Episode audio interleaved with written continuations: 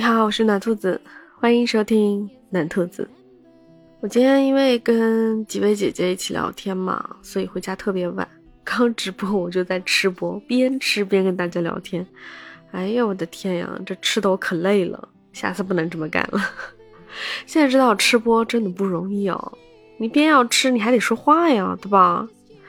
嗯，那今天跟姐姐们聊天呢，有位姐姐就是住在那个沈都公路那边，他因为来上海是租的房子嘛，当时也没有好好挑选，时间紧，中介说啥就是啥，直接给了他钥匙，他就住进去了。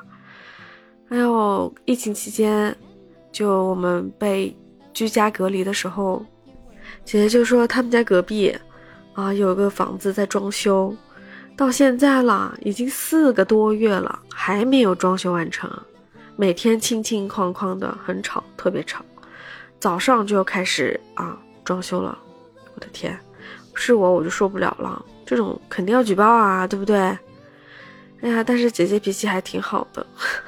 居然每天还任由他们在那装修，那这个事情就让我想到了看到的几个视频，或者说听到的故事吧。就是我觉得有些小孩子如果在公共场合吵闹，我觉得情有可原，因为他们不懂。但是，那孩子吵闹背后肯定就是父母没有办法。让孩子停止这样的行为。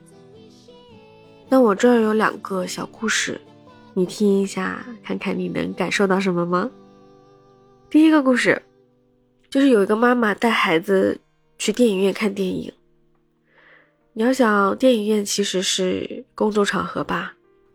小孩子如果进去看电影觉得不好看，或者说在里面长时间待了会害怕，嗯，也有可能会觉得不舒服。啊，他如果爱玩的话，可能也坐不住。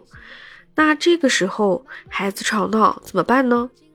这个妈妈在带孩子进电影院之前，对孩子说了这样一番话。她说：“宝贝，你看这个电影院里面呢，是公众场合，很多叔叔阿姨都在这看电影，他们都安安静静的，对不对？所以在这个场合里面，我们就是安安静静的。”如果你感到害怕，或者你觉得不舒服了，或者你有事要告诉妈妈，你可以贴在妈妈的耳边啊，告诉妈妈，妈妈就带你出来。那小女孩是听进去了，他们就进去看电影了。看到一半的时候，那个声音越来越大的时候，而且那个环境是很黑的嘛，小女孩害怕了，她就趴到妈妈的耳边说：“妈妈，我害怕。”好，这位妈妈就把孩子带出去了。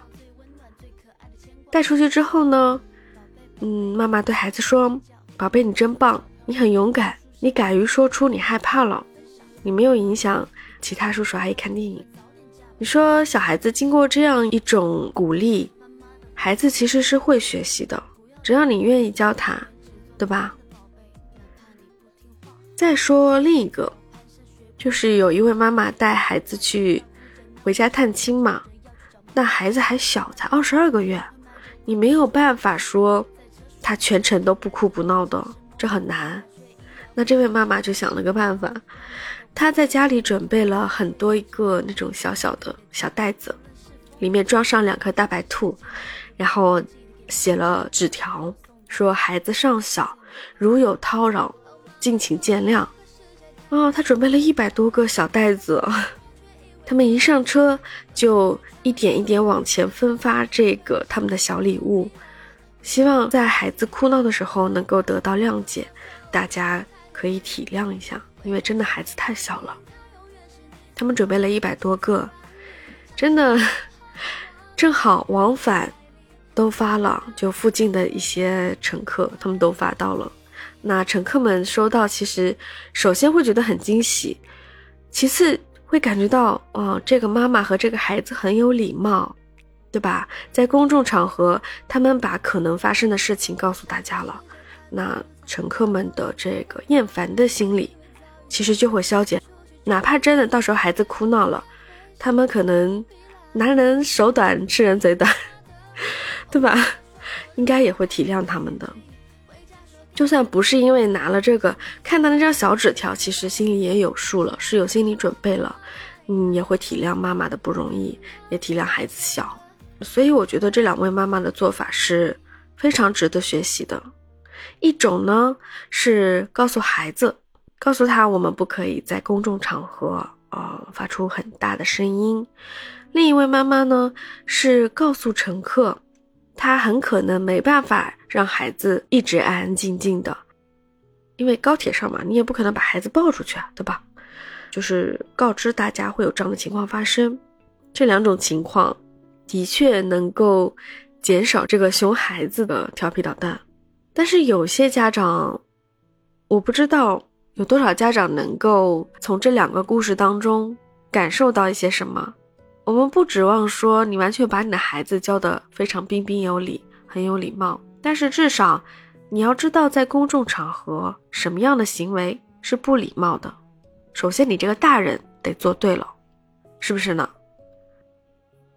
那些不礼貌的、不合时宜的行为，我们是不是应该反省一下自己，做对了还是做错了？孩子我们可以纠正，但是大人。你指望谁来纠正你呢？让社会来毒打你吗？但是那样你就得吃点苦头了。我这样说好像有点过分啊，没有啦。我知道你是一个非常优秀的年轻人，或者说你是一个很成熟的、很有礼貌的，啊，优秀青年。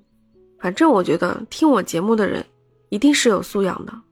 我就是有这样的自信，我不管，迷之自信。好啦，那反正这几个故事也讲完了，那今天就聊到这儿吧，我们下期再见喽。啊，对啦，喜欢我的节目就帮我点赞、关注、订阅，如果可以的话再转发一下吧。好啦，今天就这样吧，下期见喽，拜拜。